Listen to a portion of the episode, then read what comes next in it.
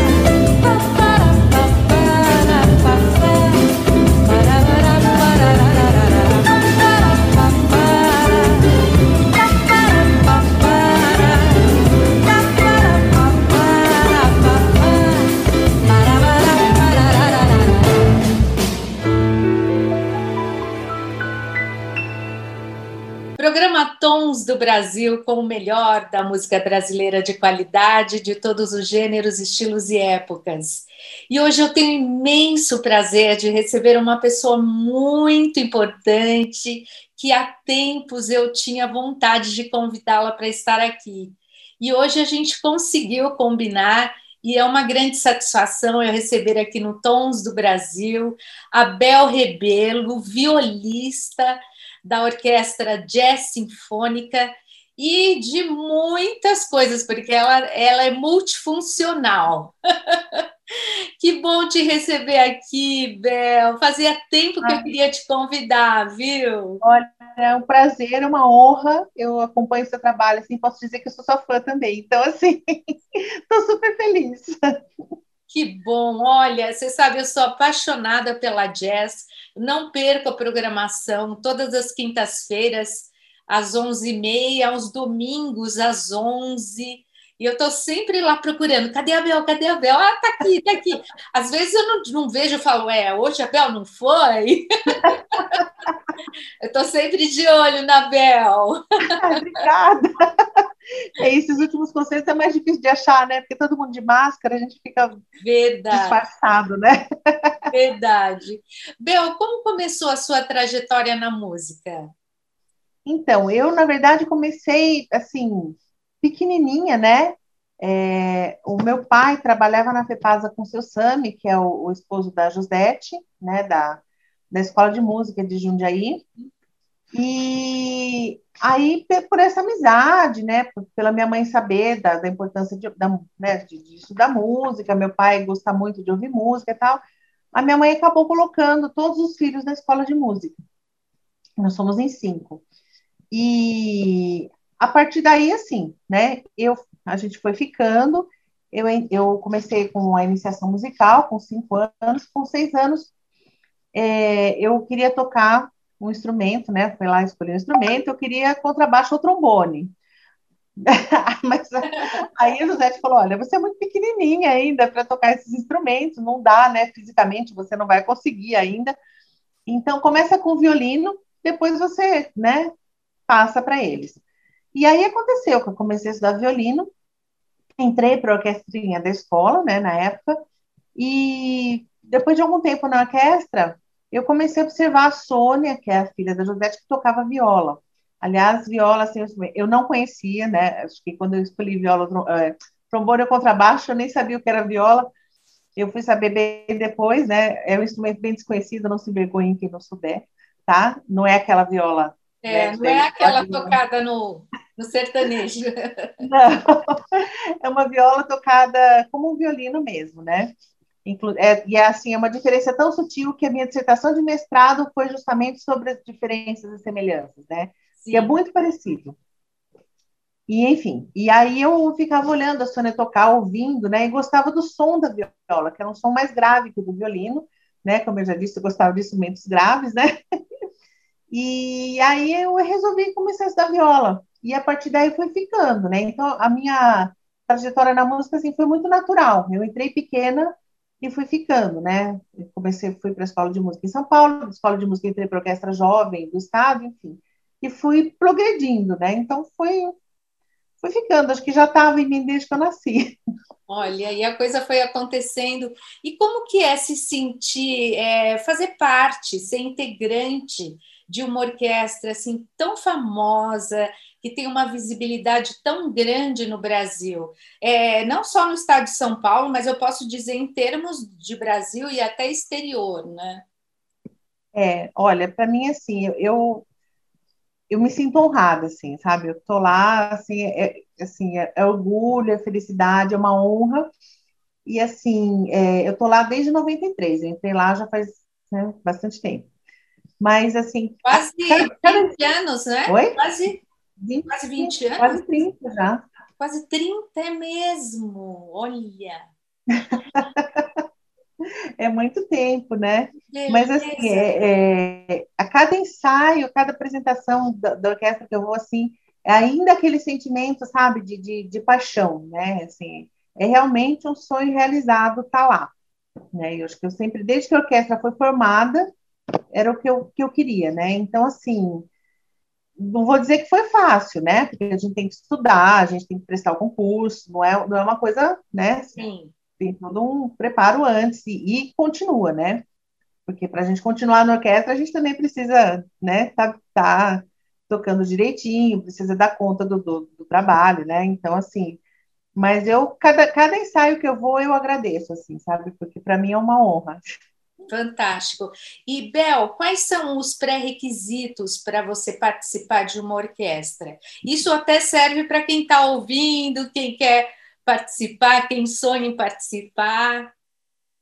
É, então, assim, acho que o primeiro pré-requisito para quem quer participar de uma orquestra é tocar um instrumento que a orquestra comporta, né? Sim. Então, assim, é, dependendo da, da orquestra, né, de repente você quer tocar em uma orquestra, mas você vai estudar um violão, por exemplo, é difícil, porque as orquestras não têm violão no, no seu, né, na, na, formação tradicional de uma orquestra. Então, acho que o primeiro pré-requisito é esse.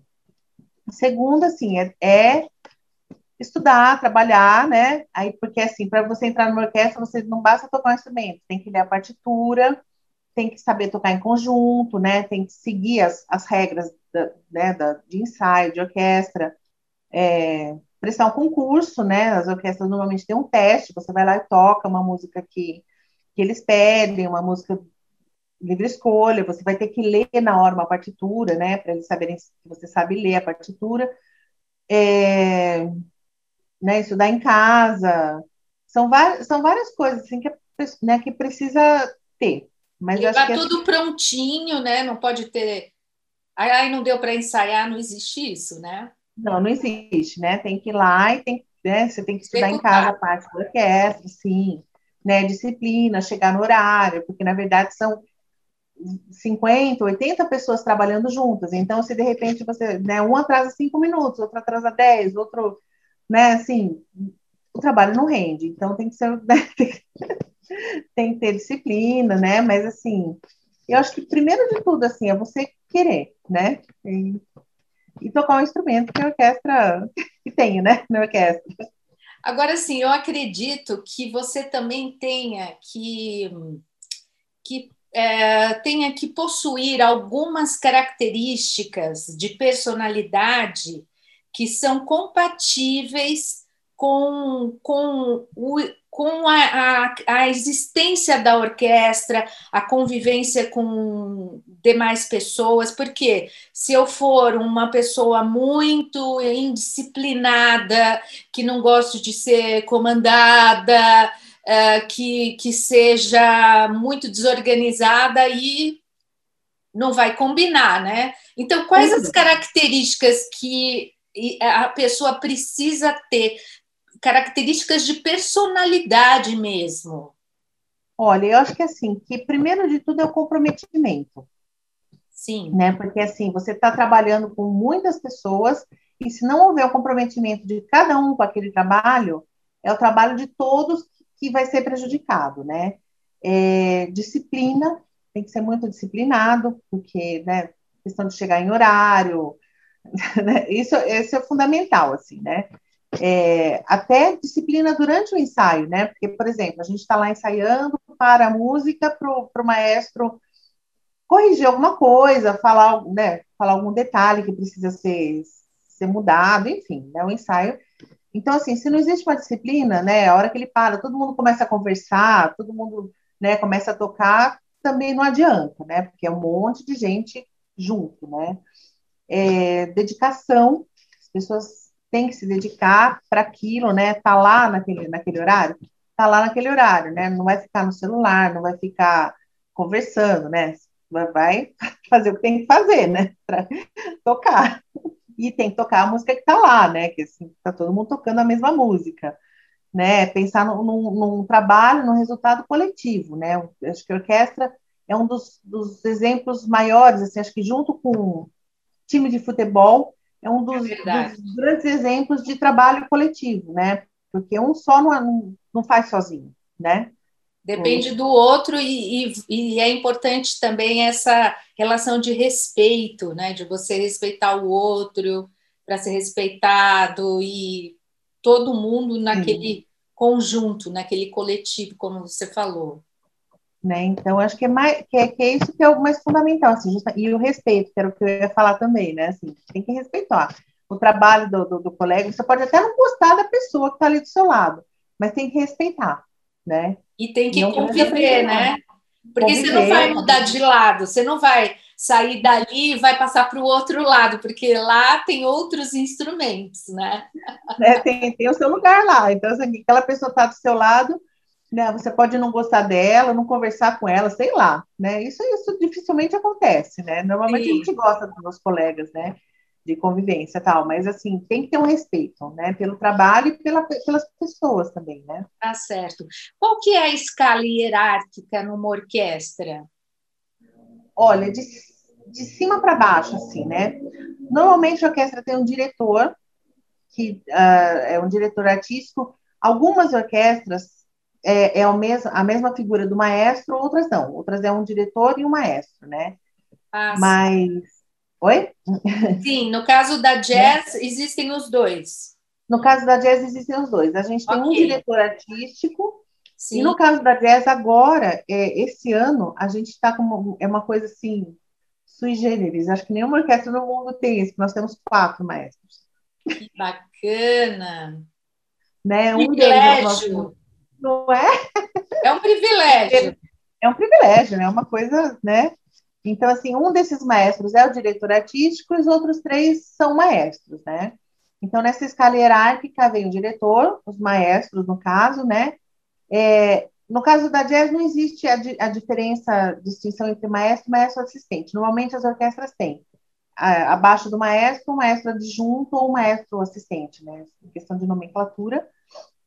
É, aí, depois, vem o espala da orquestra, o Spala, para quem não sabe, ele é o primeiro dos violinos, né? Então ele é um violino, para quem já assistiu um concerto, vê a orquestra toda sentada e depois entra um violinista que dá o tom da afinação, aquele é o Spala.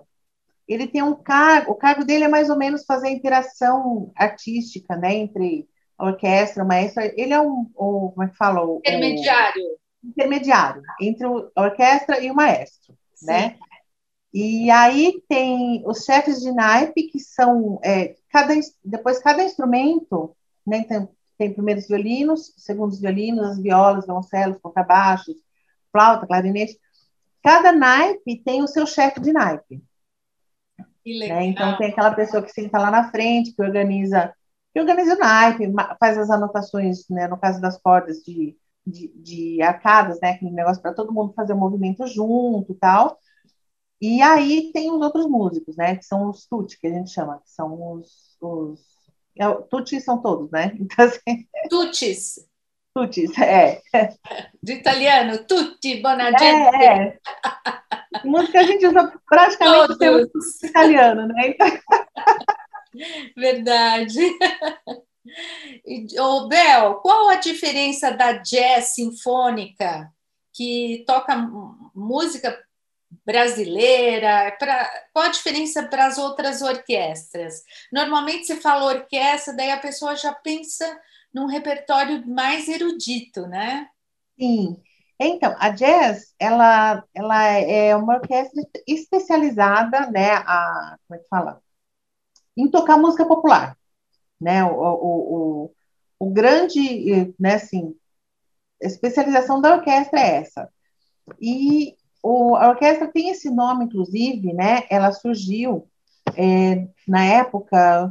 Quem foi? O Arrigo Barnabé, Eduardo Gudim. Eduardo Gudim. É, Ciro Pereira. É, quem mais? Acho que foi o Nelson Aires. Eles tiveram uma ideia de, de, de ter uma orquestra que fosse especializada em tocar música popular, mas para isso precisaria ter uma instrumentação também um pouco diferenciada. Então, o que, que eles fizeram? Eles pegaram uma big band de jazz, por isso o nome jazz sinfônica, porque oh, é uma big band de jazz, junto com uma orquestra, uns instrumentos de uma orquestra sinfônica tradicional. Né? Aí juntaram essas duas formações e inventaram a, a jazz sinfônica. Né? Isso foi em 1990 que eles tiveram essa ideia. Então é isso, é uma, é uma big band de jazz, então a gente tem um naipe de saxofones, né? Tem baixo elétrico, tem guitarra, tem bateria, e os instrumentos todos tradicionais de uma orquestra sinfônica, né, junto. Sim. Então, a gente tem, assim, quando a gente começou, não existia nem repertório para esse tipo de formação, né, foi uma coisa inventada. Então, até hoje, o nosso repertório é escrito para orquestra, né, então, nas orquestras tradicionais, quando você pensa em Beethoven, Mozart, né, assim, são orquestras, né, são a maioria das orquestras que fazem esse tipo de repertório mais. É, não falar clássico, no erudito, não sei qual é a denominação para isso, assim, né? Mas é. de conceito. É o repertório de música popular. né? E com essa formação diferenciada. Então, a gente tem um repertório todo que a gente foi é, sendo construído ao longo desses anos, né? E a gente foi construindo esse repertório para a gente mesmo. E esse popular que você fala é popular de música brasileira, é popular de música americana, é, de outros Sim. idiomas também? Sim, música brasileira, jazz, é, reggae. A gente fez, acho que em 2018, se não me engano, um concerto só com reggae. Assim, foi muito que bacana. Rock, então assim, tem, tem de tudo, né? Tá, todas as linguagens da música popular. O nosso forte é a música popular brasileira, né? Que a gente procura sempre levar, representar, mesmo assim, nosso país tem uma música muito rica, né? Popular. Erudita também, assim, né? Mas a música, nossa música popular é, é, é fantástica. Então, é, a nossa, como é que fala? Eu acho que, que a, a, a expertise da orquestra é a música popular brasileira e, assim, nosso sonho, acho, é levar essa música para o mundo inteiro, né? Muito bacana. E Bel, você trabalha só com a jazz ou você faz outros projetos também? Conta pra gente. Então, é, orquestra, assim, eu já toquei em diversas orquestras, fiz muita coisa, né? Mas hoje em dia eu tenho, eu toco na Jazz Sinfônica, é a única orquestra que eu toco, mas eu tenho trabalhos assim com quartetos, é, trio, quinteto, tenho duo com a Mirna, que é uma pianista aqui de Jundiaí, a gente toca, toca junto, né? É, trabalho em eventos, assim, a gente vai, vai fazendo as coisas. Com a pandemia deu uma paradinha, né? Porque a gente... Verdade, verdade. Né? Agora está começando a voltar, espero que volte, assim, né? Mas assim, gosto muito de trabalhar com, com grupos de câmara, né? Então, assim, estou sempre fazendo alguma coisa. Bel, qual que é o seu grande sonho, o seu desafio profissional? Olha, eu posso dizer assim que acho que um dos meus grandes sonhos foi realizado, que é que justamente tocar na jazz, assim, era, era um Sim. sonho, sei lá, sempre foi. Sonho né? então, eterno eu... e Oi? O sonho eterno e vivente, né? É, eterno e vivente, justamente. Assim, é um sonho que realizo todo dia quando eu vou para o ensaio. Assim. Isso aí. Mas, assim, é, então, assim, grande sonho é esse. Mas, assim, eu tenho né, vontade, assim, eu gosto muito de escrever é, arranjos de, de, né, assim, de música. Então, para os meus grupos de câmera, eu escrevo bastante, né? Mas compor, assim, compor eu ainda não compus. Eu tenho vontade de fazer composições próprias, mas ainda não fiz. Né? Mas escrever bastante eu escrevo. Para jazz, já, a jazz já tocou arranjo meu também, assim, Ai, né? linda! Ai, ai, uma delícia. Mas, assim, é, é isso é um grande desafio para mim, né? Então, assim, continuo sempre indo atrás disso. E, assim, acho que o, um dos meus grandes sonhos, que não é, não é para mim, mas é um, é um sonho, assim, de, de, a cultura, né, as orquestras, essa coisa ser valorizada, assim, que as pessoas deem, as pessoas não, os poderes públicos, né, as pessoas que patrocinam, é, deem muito valor para isso, né, porque a nossa cultura está tá cada vez mais complicada. Então, eu acho que um dos meus grandes sonhos, que não é para mim, é ter uma jazz sinfônica em Jundiaí. Olha que lindo! Não, sonho, né? O sonho não é para mim, mas eu acho que, que seria muito legal. Assim, Como né? não é para você? É sim. ah, é para a comunidade, né? Para a cidade. Pra... é, mas é para gente, né? Para gente que é. sonha e que quer viver esse sonho, né? né? Então, assim, esse ideal.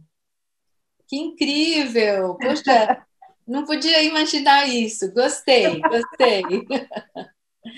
E, Bel, a gente vê a sua atuação na, na UGC, na Unidade de Gestão de Cultura, você está é, no setor de música, sempre presente nas reuniões. É, você, como você vê esse desenvolvimento de políticas públicas no Brasil para o incentivo da formação de novos músicos, novos artistas. Como que está isso para você? Olha, eu acho que assim, é, era o que eu estava falando, né, na, na hora do sonho. Sim, verdade. Né? Eu acho que assim, que, que a gente tem que lutar por aquilo que a gente acredita, né? Então, acho que é por isso que eu estou tão engajada nessa questão de, de, de valorização da cultura mesmo. É, até por uma experiência na, na, jazz, assim, né? A jazz, ela já teve, agora, graças a Deus, assim, graças, né, a, a muita movimentação nossa, inclusive, a orquestra está tá bem, né? A gente agora está sendo gerida pela TV Cultura, então, assim, a gente está numa fase bacana da orquestra, mas a orquestra já passou por fases que ela quase acabou, né? Verdade. né? Várias. Eu me lembro disso. Várias. Né? Não foi uma vez, foram duas, foram várias, né? E essa é uma, essa é uma outra diferença da jazz, assim, que é, é uma orquestra tão unida, né? Os músicos gostam tanto da orquestra, a gente luta tanto pela orquestra, que a gente sempre conseguiu passar por essas situações, né? Que lindo. Sobreviver. Mas, assim, é, ao mesmo tempo, eu fico pensando que é uma pena que a gente tem que ficar lutando por isso, né? Que era uma coisa que deveria naturalmente existir. Exato. Né? Então, assim, eu acho que, assim, que é, as políticas públicas, na parte de base, né? Eu acho que tem muita coisa legal acontecendo, né? Porque eu comecei, não existia, né? Projeto Guri, por exemplo, é uma iniciativa, assim, fantástica do governo, né? É, apesar também, que a gente sabe, né, que passa pelos, pelos passa problemas. também né? pelos perrengues, né? Passa, mas é um projeto muito importante, eu acho que existe, né, para principalmente para as pessoas menos favorecidas, né, que têm acesso a esse tipo de, de, de educação, né? E aí, saindo da base, tem, por exemplo, a EMESP, a Escola Municipal de Música, né, o Conservatório de Tatuí, que são é, instituições públicas também que têm um ensino de qualidade, né? Se a criança está no projeto Guri, então é, é, a gente fala que é uma pirâmide, né? A base da pirâmide é o Guri, né? E aí a pirâmide vai, vai subindo. Mas o que eu tenho visto é que assim que o topo da pirâmide, que seriam as orquestras, o, o como é que fala, o, o campo de trabalho mesmo para essas né, pessoas que entram no Guri, e que né, vão, vão galgando essa pirâmide para conseguir trabalho, para trabalhar na área. Esse topo dessa pirâmide ele está diminuindo, né? Então acho que assim está tá tendo muito, que eu acho muito bacana, né? Muita gente estudando, mas diminuindo cada vez mais a, a né, a possibilidade. A oportunidade, né? A oportunidade, a possibilidade, o campo de trabalho. Sim, de trabalhar. Então, acho que assim que, que poderia ter, né, ter muito mais incentivo, né, para essa área. Assim, políticas públicas é, é uma, eu acho que é uma pena assim que não se valoriza, sabe? Porque a cultura é tudo, a cultura é educação, cultura é saúde, cultura é, é, é tudo, né? Cultura está em, tá em todas as, as é, segurança, né? Porque se a pessoa tem um uma oportunidade, tem uma cultura, não sei o quê, ela não vai para não vai para o crime, né? Diminui, acho que assim. É verdade. Existe cultura, né? Todas as outras áreas elas são saem ganhando, né? E é uma pena que a maioria da, né, dos governantes não enxerga isso, né? Porque acho que enxerga a cultura como um gasto, mas não como um benefício, né? Mas a gente briga, né? Como, gente... Ou só como um lazer, né? Que na verdade não é, né? Não é, é muito mais do que isso. É né? muito mais. Então é, é uma pena que, que assim que, que muitas vezes não, há, não existe essa valorização, né, da cultura. Tanto que a gente vê o orçamento de cultura, né? Você vai lá, lá, lá na LDO, na, na Lei de Diretrizes, lá, o orçamento da cultura normalmente é 0,20% não chega a meio por cento do orçamento, né, para a cultura. Então, né, a gente tenta, tenta mudar, né? E, e você que participa dessa gestão, é, como você vê em relação às outras? Porque você é, esteve sempre, né, participando. Como você, quais são as expectativas? É, você está falando é, de Jundiaí? Da, de Jundiaí, cidade, é, né? especificamente. então, eu, eu, o, que eu, o que eu sinto, assim, estou falando um ponto de vista meu, tá? Sim. Acho que muita gente vai até é, não concordar com o meu ponto de vista, o que é perfeitamente normal e aceitável e saudável, né? Mas eu vejo que essa gestão eles, assim, é, a parte da, do orçamento, um orçamento reduzido, né? Sim, é uma coisa que a gente tem que brigar para aumentar esse orçamento para a cultura. Mas eu vejo que é uma gestão bastante aberta, né? Que eles têm ouvido bastante né, a, a classe artística né, da, da, da, da, cidade. É, eu já participei de conselhos anteriores, assim, que a gente não tinha nem diálogo com, com os gestores, né? E eu vejo essa gestão bastante aberta e bastante é, empenhada, né, em fazer fazer as coisas, né, fazer as coisas acontecerem. Que a gente também já passou por gestões que assim, que fica aquela coisa, todo mundo, ah, legal, legal, legal, e ninguém nunca faz nada, né? Essa então, eu vejo é o pessoal mais ativo, né? Sim, eles são, ativo. São, são bastante empenhados, inclusive assim, né? Porque eu, eu vejo até o gestor, o diretor de cultura, eles já passaram pelos conselhos, né? Eles são artistas que passaram pelos conselhos, que sabem do, dos, de todos os trâmites, os problemas, né? E, e, acho que assim acontece, como em qualquer área, que tem uma hora que tudo tem limite, né? Você quer fazer, mas não consegue. né? Então, assim, mas eu. eu tem uma eu, limitação. É, tem limitações que, que saem da, da alçada. Mas eu vejo assim, eu, eu vejo que eu enxergo que eles têm tentado, pelo menos, fazer alguma coisa, né? É um ponto bastante positivo, eu acho. Né? Muito bacana. É, Bel, a gente sempre, eu gosto sempre de fazer essa pergunta. Eu até esqueci antes de, de, de comentar com você, mas se você tem alguma situação, é, algo, sei lá, engraçado, saia justa, ou algo sui generis que aconteceu na sua trajetória para você contar para gente. Ai, olha, situações assim, tem, tem bastante, mas assim, que, que eu, olha, que eu me lembro, assim, teve uma vez que eu fui tocar com a orquestra da Avon, que era uma orquestra de mulheres e tal, né? E a gente teve um concerto em Ouro Preto. Era, era inverno, era Sim. um concerto na praça, né? Assim, e e aí a gente saía de São Paulo, vida de músico é assim, tá? A gente, o pessoal acha que é, nossa, você vai para Ouro Preto, que legal, você vai tocar em Campos do Jordão, muito legal. Eu acho super legal, só que assim, a gente sai de manhã, chega, ensaia, toca e vai embora, né? A gente não aproveita nada, né? Não aproveita, né? Só fica cansado da viagem e tal. É. E aí a gente foi tocar lá em Ouro Preto, né? Saímos de São Paulo, aquele ônibus, né? Até o ônibus chegar lá. Quando eu cheguei lá para tocar, eu estava sentada na, na, primeira estante, isso significa que eu estava bem na frente, né? Não, não tinha ninguém na minha frente. Sim. E, e eles dão, davam a, a, o uniforme, a blusa e tal, e a gente tinha que levar a calça e o sapato pretos, né? Foi ensaio, chegou na hora de se trocar para o concerto, eu percebi que eu tinha deixado minha calça preta em casa. Ai! Sem uniforme. Eu estava de calça jeans, aí putz, grilei agora, o que, que eu vou fazer, né? Porque o que, que eu vou fazer nesse lugar? Era, né, já estava assim, final de tarde, a gente numa praça no meio da cidade de Ouro Preto. E eu sei que eu saí correndo, era um monte de ladeira, assim, né? A cidade é toda cheia de, de, de sobe e desce, né? Mas eu corri tanto para procurar algum lugar aberto, porque já estava fechado o comércio, inclusive, né? Para ver se eu conseguia comprar uma calça, assim, situação.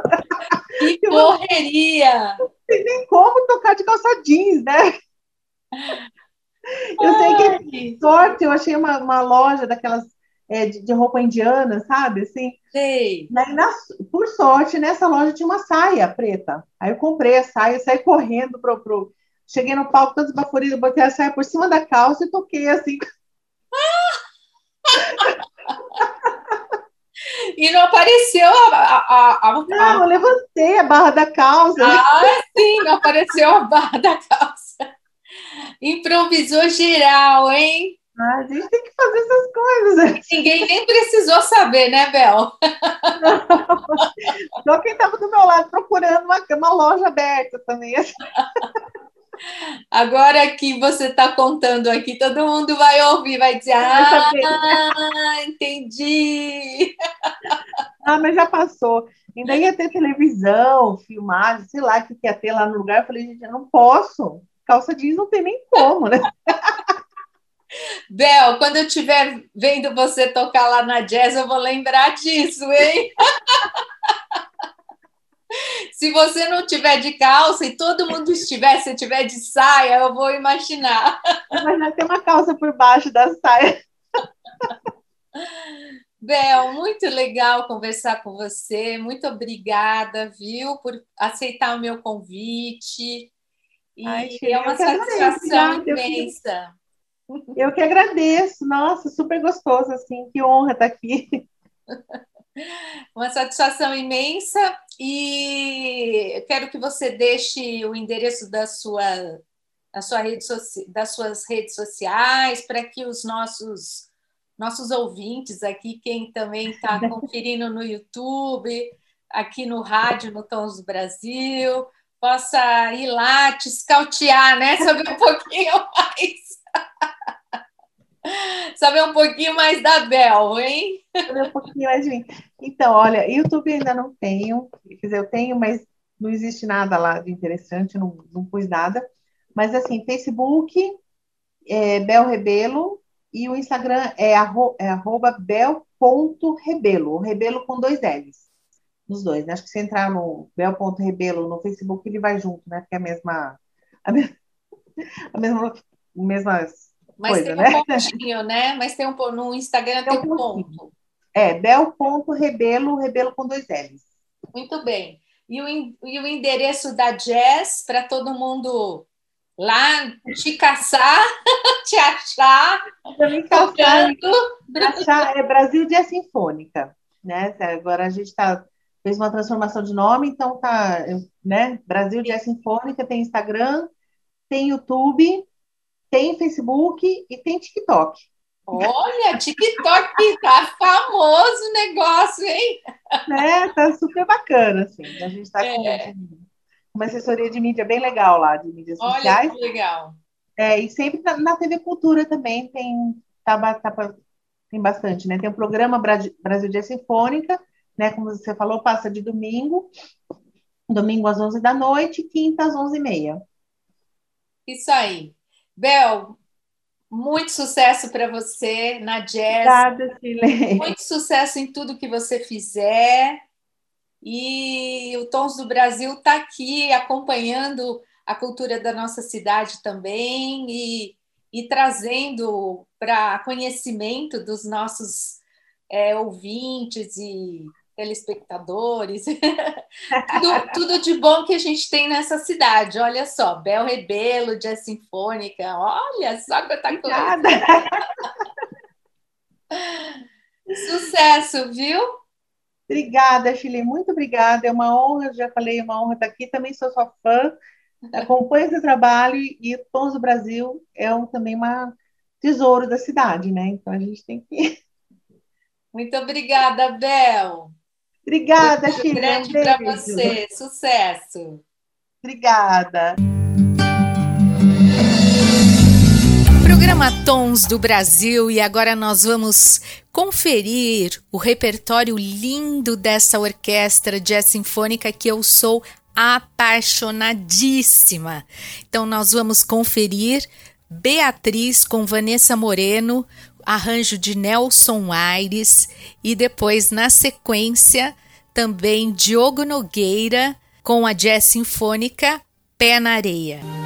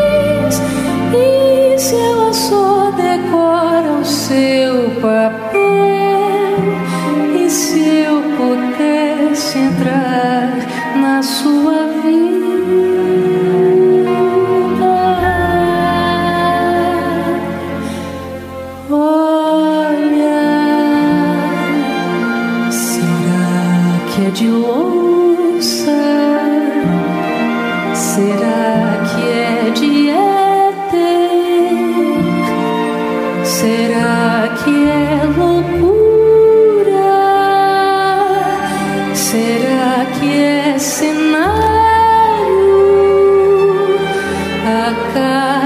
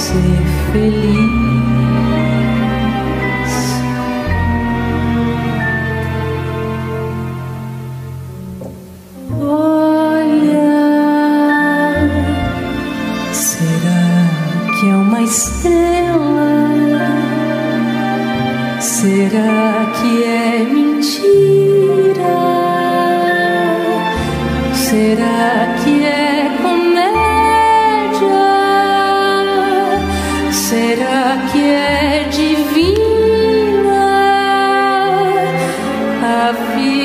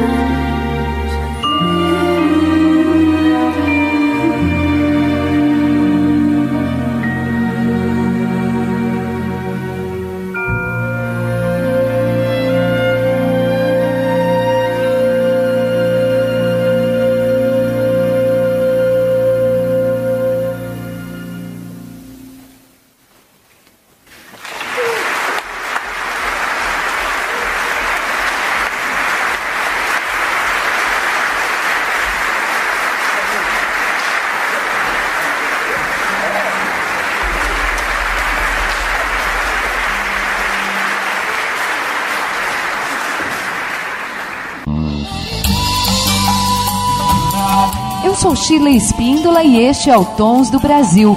Excelência em programa musical e de cultura do rádio.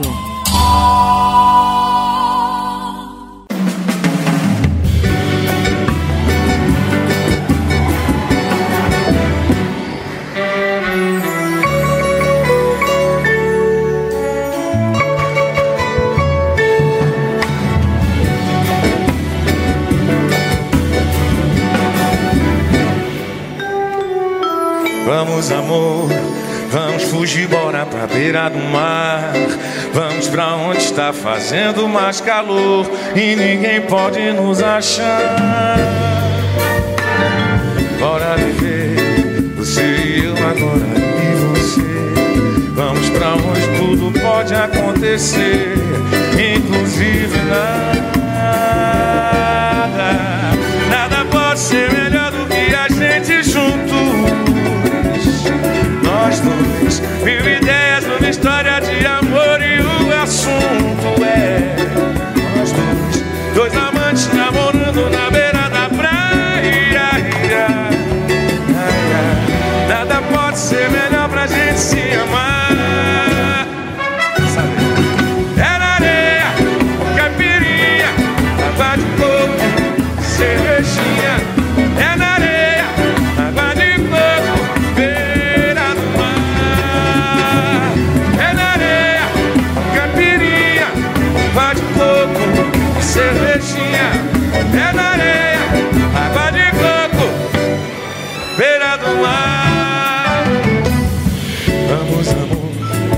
Vamos fugir, bora pra beira do mar.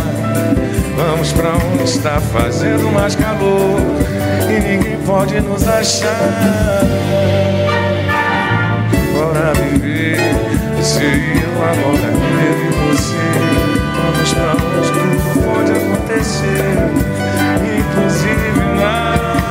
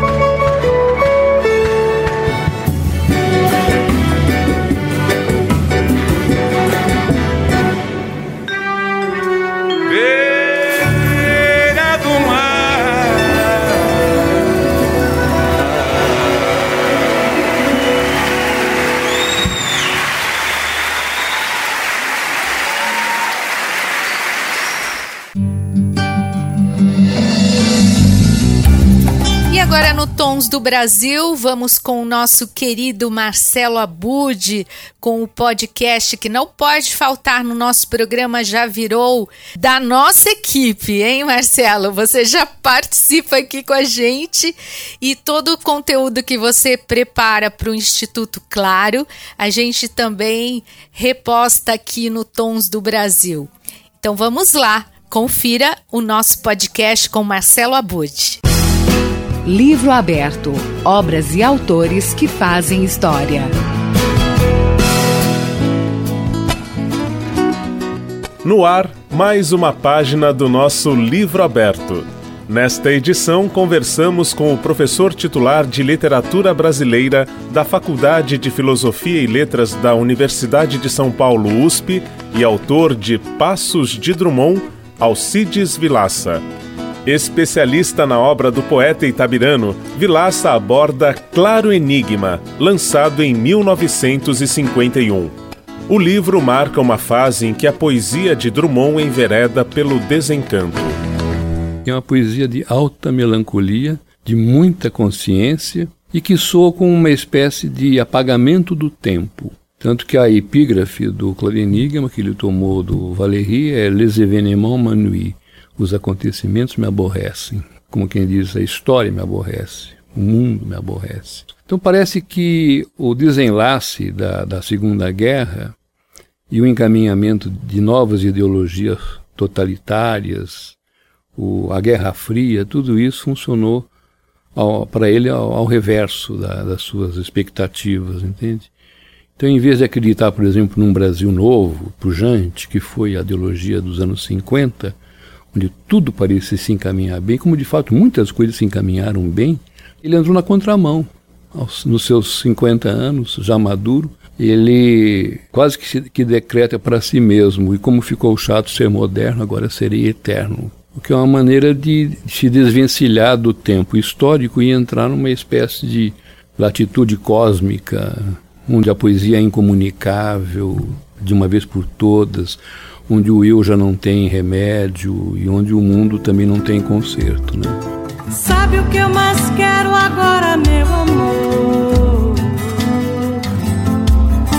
Morar no interior do meu interior Pra entender por que se agridem Se empurram pra um abismo Se debatem, se combatem sem saber. Drummond não foi um, mas diversos. Inquietação a palavra que o Antônio Cândido usa para definir o que seria o fundamento do Drummond, são inquietudes. Né? De fato, ele frequenta vários humores, vários estilos. O que não muda nunca, me parece, é uma espécie de retaguarda de consciência, no mais das vezes irônica, que fica atuando por trás das crenças e descrenças dele. Então ele tem movimentos vários. Quem vê a obra dele no conjunto percebe que há uma dinâmica interna de quem vive, digamos, várias histórias a partir da própria história pessoal. Que metro serve para medir-nos? Que forma é nossa e que conteúdo? Contemos algo, somos contidos, dão-nos o um nome, estamos vivos uma linguagem claramente enigmática. Para fazer uma poesia dessa grandeza, ele teve que apelar para uma linguagem igualmente grandiosa. Quer dizer, quando você quer dar um voo dessa altura, você tem que usar uma linguagem que acompanhe, né? E ele apelou realmente para uma linguagem meio clássica. Ele vai lá aos, até aos sonetos, quando é o caso, aos decassílabos heróicos, a poemas assim de um corte camoniano, como A Máquina do Mundo, que é uma obra-prima, né? Ele ganhou uma altura que ninguém suspeitaria, por conta do modernista que ele foi. Se você pega o primeiro Drummond, você não imagina que algumas décadas depois ele escreverá alguma coisa como o Relógio do Rosário ou A Máquina do Mundo. Tem um, um abismo entre uma coisa e outra. Por isso que a poesia dele é dinâmica, ela fica, digamos, sujeita um pouco a, aos movimentos da consciência dele. Né? Din don don din din o que sabe agora não diz Drummond. Sabe para si, sabe por si só, sabe só sem som. É de fonfon, é sem cor nem tom, é completo, é bom. Será que numa poesia moderna, ou mesmo contemporânea, ainda cabe uma retórica de feitio classicizado, uma retórica de sintaxe rebuscada, com um léxico precioso, etc. Né? Eu acho que ele consegue fazer isso, porque ele é um mega poeta. Inclusive, ele, ele nos deixa um problema com o Claro Enigma, que é isso. Na verdade, é como se a história moderna estivesse sendo interpretada numa perspectiva do clássico. Quer dizer, quando ele recusa a máquina do mundo, que seria a revelação de todas as questões ligadas à humanidade, ele está recusando em nome de uma consciência negativa. Então, o tema clássico da máquina do mundo, que é um tema épico, é recusado por um lírico. Essa é uma, uma relação, eu diria, forte e que aposta muito na consciência negativa. Né? O eu que recusa o mundo, não por recusar, mas porque ele quer avaliar o que ele perdeu. Essa avaliação da perda, para mim, é um estado da consciência moderna a mais crítica, mais crítico possível. Você ter consciência do que se está perdendo, do que a civilização está te trazendo. Em vez de embarcar na euforia, por exemplo, da globalização, você recua um pouco para avaliar o que, que você perde com ela. É uma perspectiva interessante, que não, não, não se contenta, digamos, apenas com os supostos ganhos das coisas, mas quer saber a cada ganho o que se perde. Né? É uma grande reflexão do enigma. Eu não quero solucionar o enigma, eu quero esclarecê-lo como enigma. Vou apresentá-lo como enigma. Não é pretensão de solução, mas é o desejo de aceitá-lo como enigma. Então, a linguagem tem que ser mais, mais fechada. São os poemas mais difíceis dele, sem dúvida. Durante a carreira dele, talvez nada seja mais difícil de ler do que os poemas dos anos 50, sobretudo. Um boi vê os homens. Uma das estratégias dele é ver a si e a humanidade de um ponto de vista outro, que não seja o dos homens. Por exemplo, um marciano com o qual ele se depara, e o marciano foge dele por causa da sua impossibilidade humana, por exemplo. Mas aqui no Claro Enigma, ele se coloca no lugar de um boi que olha os homens e desse lugar reflexivo, o boi é um, é um animal supostamente reflexivo, porque ele rumina né? e fica lá pensativo. Então ele diz assim, através deste boi, um boi vê os homens. Tão delicados, mais que um arbusto, e correm e correm de um para outro lado, sempre esquecidos de alguma coisa. certamente falta-lhes não sei que atributo essencial, posto se apresentem nobres e graves por vezes. Ah, espantosamente graves, até sinistros. Coitados, dir-se-ia não escutam nem o canto do ar, nem os segredos do feno, como também parecem não enxergar o que é visível e comum a cada um de nós no espaço. E ficam tristes, e no rastro da tristeza chega uma crueldade.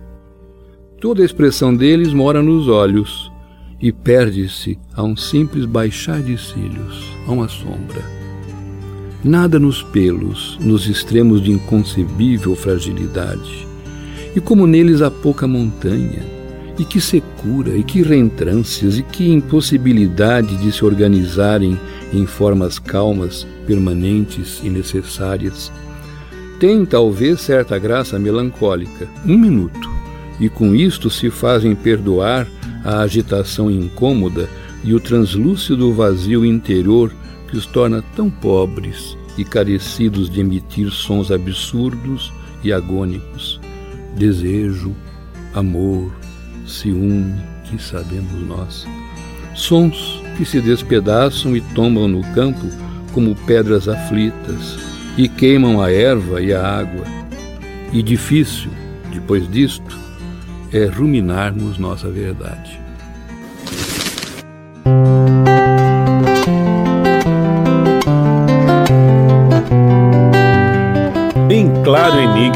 Drummond abandona a busca por respostas que marca sua literatura engajada até Rosa do Povo no pós-Segunda Guerra, o escritor apresenta as perguntas que permitem refletir sobre a condição humana. Marcelo Abude para o NET Educação. Livro aberto NET Educação.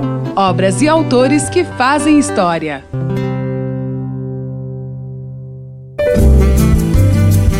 Tons do Brasil chega ao fim. Ai, hoje o programa foi espetacular. Obrigada pela sua audiência, pela sua participação e obrigada também ao Wagner dos Santos, nosso querido aqui sempre no controle dos áudios, na programação de tudo que tem aqui no Tons do Brasil. E você, né? Você, ouvinte, é mais que especial. Obrigada. E amanhã a gente pode se reencontrar na nossa também na nossa reprise às 15 horas, ou então no próximo sábado. Um beijo até lá. Você ouviu na Difusora Tons do Brasil com Shirley Spindola.